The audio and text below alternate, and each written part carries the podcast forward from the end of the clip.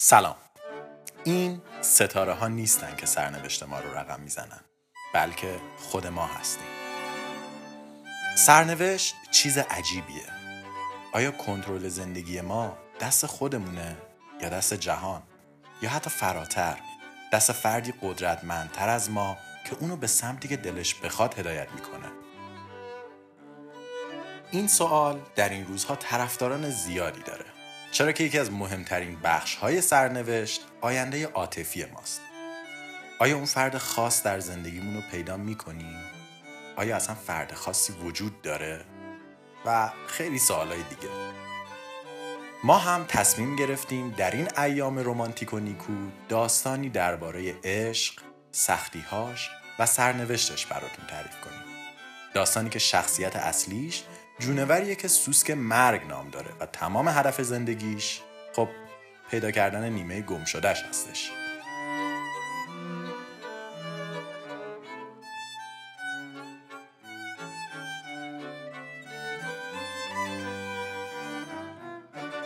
قبلنا و البته شاید در حال حاضر افسانه عجیب درباره مرگ وجود داشت. در کشورهای غربی وقتی که فردی مریض و به پایان عمر خودش نزدیک می‌شد همه در خونه اون فرد جمع می شدن تا کنارش باشن. اما از اونجا که فضای حاکم خیلی سنگین بود کسی خیلی حوصله حرف زدن نداشت. پس سکوتی ترسناک به فضا حاکم می شد سکوتی که خبر از اتفاقی ناگوار می‌داد. اما در بعضی خونه ها همزمان با این سکوت صدای عجیبی شنیده می شد یک صدای تقریبا این شکلی. این صدا آروم و پیوسته در کل خونه میپیچید. صدایی که شبیه ضربه های انگشت بر روی میز بود. ضربه های فردی که منتظر چیزیه. و همیشه باید باعث شده بود که این افسانه به وجود بیاد که این صدای انتظار فرشته مرگ هستش که واسطه تا فرد بیمار یا مسن رو با خودش ببره. اما دیوید گولسن که پروفسور زیست شناسی بود گول این افسانه رو نخورد. اون هر تابستون یه هفته به خونه قدیمی خودشون در فرانسه می‌رفت و اونجا استراحت می‌کرد. یه روز که اون داشت در یکی از اتاقا چرت می‌زد و سکوت کل خونه رو فرا گرفته بود این صدا در خونه پیچید و کنجکاوی گلسن رو جلب کرد. و پس از کمی جستجو و کنجکاوی متوجه شد که این صدا صدا یه سوسک بوده. سوسک مرگ. که هیچ ربطی هم به مرگ نداشت و برعکس این صدا صدای عشق بازی این حشره بود. خب بذارین قبل اینکه ماجرا بیختار بشه یکم راجع به این حشره باهاتون صحبت کنیم. سوسک مامان وقتی حامل است شروع به تخم پراکنی می‌کنه. یعنی هر جا که چوب باشه و عمیق هم باشه تخم می‌ذاره. بعدش هم راشو می‌کشه میره.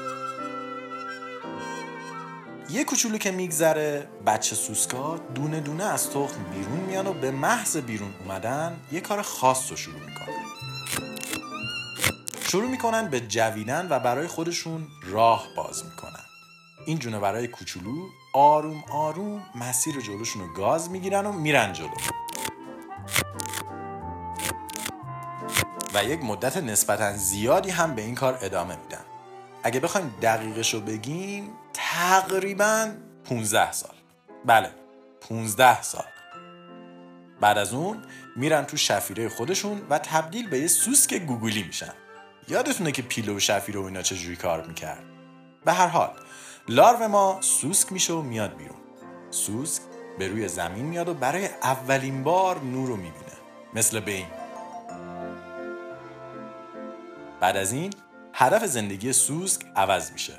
اون دیگه نه نیاز به غذا داره و نه به استراحت. فقط باید یه کار انجام بده.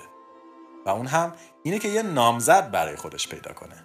و زمانش هم یک کوچولو محدوده. چرا که عمر سوسک بالغ تنها دو سه هفته هستش.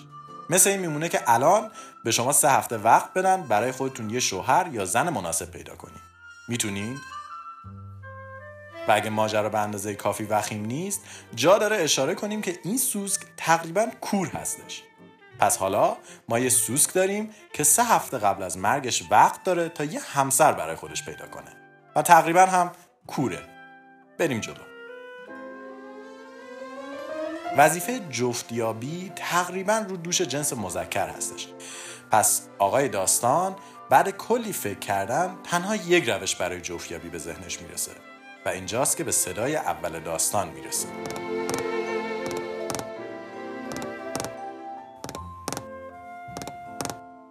این صدا صدای کوبیده شدن کله سوسک به زمین برای اطلاع رسانی و جفتیابی هستش. مثل یه جور notification برای جنس مونث که آقا من زن می‌خوام. با کوبوندن کلش به زمین.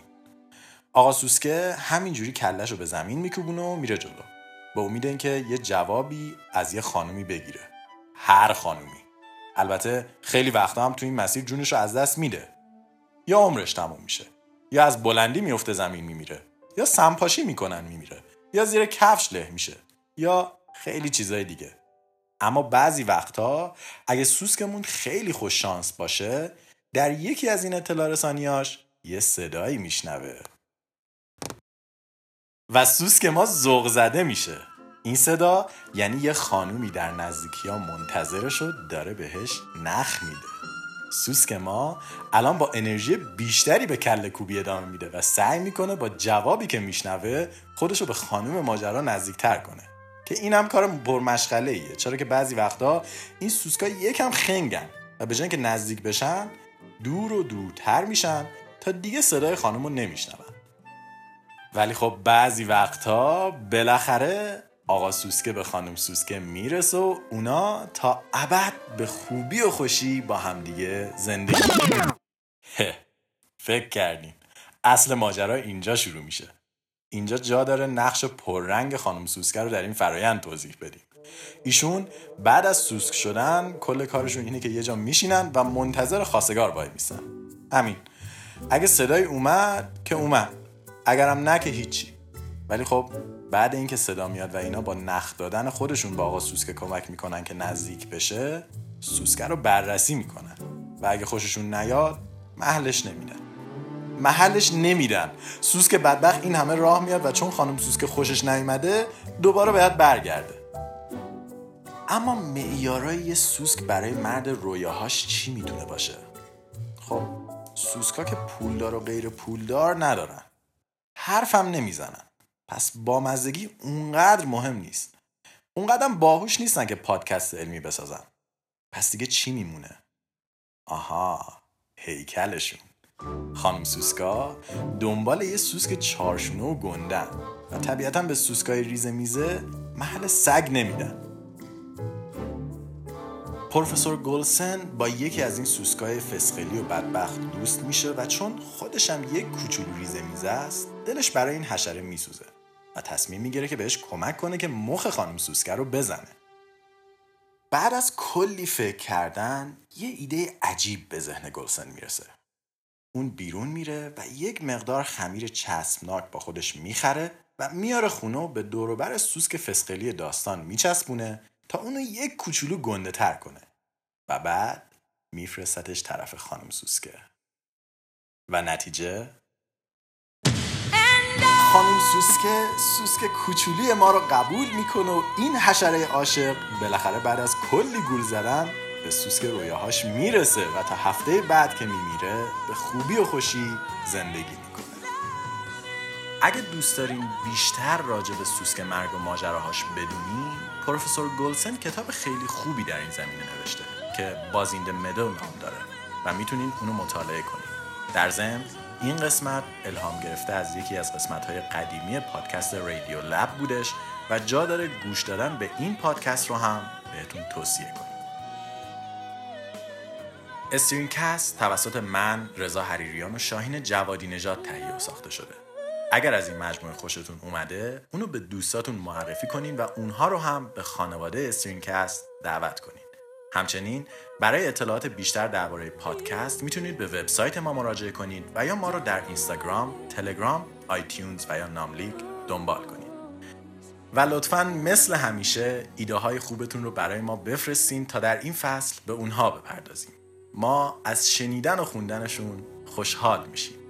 من رضا به همراه شاهین دو هفته خوبی رو براتون آرزو می‌کنم و تا قسمت بعد مراقب خودتون باشین.